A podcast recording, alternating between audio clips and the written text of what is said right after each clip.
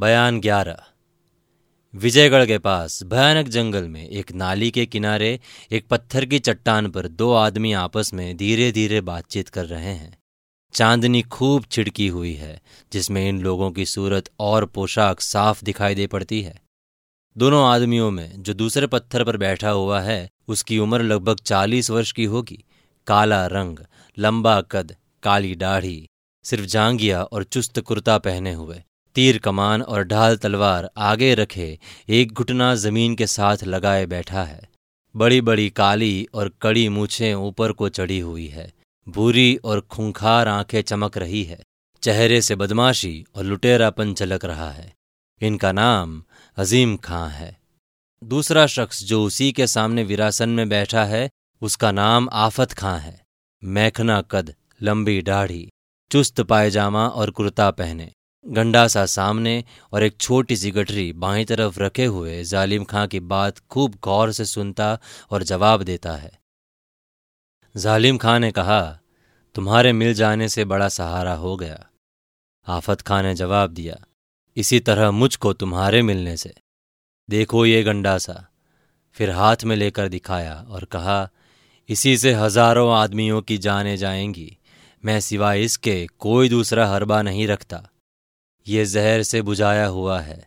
जिसे जरा भी इसका जख्म लग जाए, फिर उसके बचने की कोई उम्मीद नहीं। जालिम खान ने कहा, बहुत हैरान होने पर तुमसे मुलाकात हुई। फिर आफत खान ने जवाब दिया, मुझे तुमसे ज़रूर मिलना था, इसलिए इश्तिहार छपवा दिए, क्योंकि तुम लोगों का कोई ठिकाना तो नहीं था। जहाँ खोजता लेकिन मुझे यकीन था कि तुम अयारी ज़रूर जानते होंगे। इसलिए अयारी बोली में अपना ठिकाना लिख दिया, जिससे किसी दूसरे की समझ में न आए कि कहाँ बुलाया है। जालिम खान ने जवाब दिया, ऐसी ही कुछ थोड़ी सी अयारी रखी थी, मगर तुम इस फन में उस्ताद मालूम होते हो। तभी तो बद्रीनाथ को जट गिरफ़्तार कर लिया। आफत खान ने जवाब दिया, उस्ताद तो मैं कुछ नहीं, मगर हाँ बद्रीनाथ जैसे छोकरे के लिए बहुत हूँ। जालिम खां बोले, जो चाहे कहो मगर मैंने तुमको अपना उस्ताद मान लिया। जरा बद्रीनाथ की सूरत तो दिखा दो। आफत खां ने कहा हाँ हाँ देखो। धड़ तो उसका गाड़ दिया, मगर सिर गठरी में बंधा है। लेकिन हाथ मत लगाना, क्योंकि इसको मसाले से तर किया है, जिसे कल तक सड़ ना जाए। इतना कहकर आफत खां ने अपनी बगल वाली गठरी खोली, जिसमें बद्रीनाथ का सिर बंधा हुआ था। कपड़ा खून से तर हो रहा था। जितने आदमी उसके साथियों में से उस जगह थे, बद्रीनाथ की खोपड़ी देखकर खुशी के मारे उछलने लगे। जालिम खान ने कहा यह शख्स बड़ा शैतान था। आफत खान ने जवाब दिया, लेकिन मुझसे बच के कहाँ जाता? फिर जालिम खां बोले, मगर उस्ताद, तुम एक बात बड़ी बेडब कहते हो कि कल बारह बजे रात को महल में चलना होगा। हाफत खां बोले बेडब क्या है? देखो कैसा तमाशा होता है।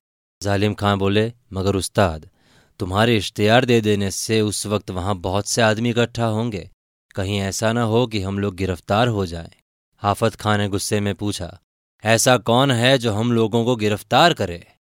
तो जालिम खान ने पूछा तो इसमें क्या फ़ायदा है कि अपनी जान जोखिम में डाली जाए? वक्त टाल के क्यों नहीं चलते? आफत खान ने जवाब दिया, तुम तो गधे हो। कुछ खबर भी है कि हमने ऐसा क्यों किया? अजीम ने जवाब दिया, अब ये तो तुम जानो। तब आफत बोला, सुनो, मैं बताता हूँ।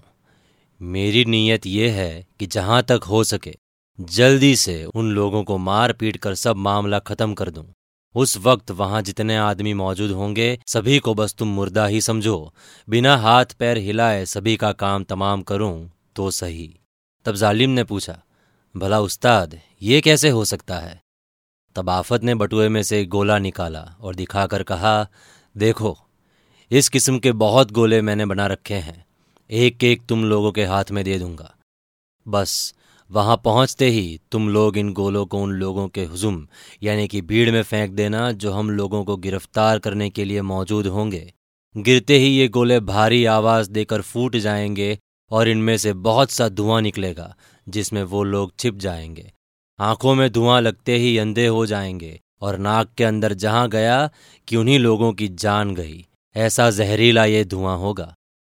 आफत खां की बात सुनकर सब के सब मारे खुशी के उछल पड़े। अजीम खां ने कहा, भला उस्ताद, एक गोला यहाँ पटक के दिखाओ, हम लोग भी देख लें तो दिल मज़बूत हो जाए।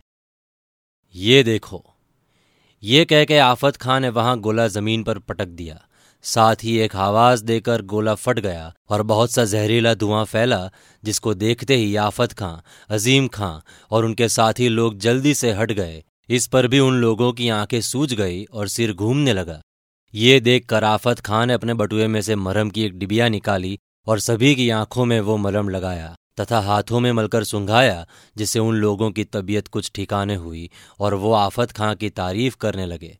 अजीम खां ने कहा वाह उस्ताद, ये तो तुमने बहुत ही बढ़िया चीज़ बनाई है। तब आफत खां ने पूछा, क्यों? अब तो महल में चलने का हौसला हुआ? अजीम ने कहा, शुक्र है उस पाक परवरदिगार का, जिसने तुम्हें मिला दिया। जो काम हम साल भर में करते, सो तुम एक रोज में कर सकते हो। वाह उस्ताद, वाह। आज तो हम लोग उछलते कूदते महल में चलेंगे और सभी को दोजत में पहुंचाएँगे। लाओ एक एक गोला सभी को दे दो। तब आफत ने कहा, अभी क्यों? जब चलने लगेंगे, दे देंगे। कल का दिन जो काटना है। अजीम ने कहा अच्छा लेकिन उस्ताद, तुमने इतने दिन पीछे का इश्तेहार क्यों दिया? आज का ही दिन अगर मुकर्र होता तो मज़ा ही आ जाता। तब आफत ने कहा, हमने समझा कि बद्रीनाथ ज़रा चालाक है। शायद जल्दी हाथ न लगे, इसलिए ऐसा किया। मगर ये तो नीरा बोदा निकला। तब अजीम ने पूछा, अब क्या करना चाहिए? आफत खान ने जवाब दिया, इस वक्त तो कुछ नहीं। मगर कल बारह बजे रात को महल में चलने के लिए तैयार रहना चाहिए। तब अजीम बोला, इसके कहने की कोई ज़रूरत नहीं। अब तो हम और तुम साथ ही हैं। जब जो कहेंगे, करेंगे। आफत बोला अच्छा तो आज यहाँ से टलकर किसी दूसरी जगह आराम करना मुनासिब है।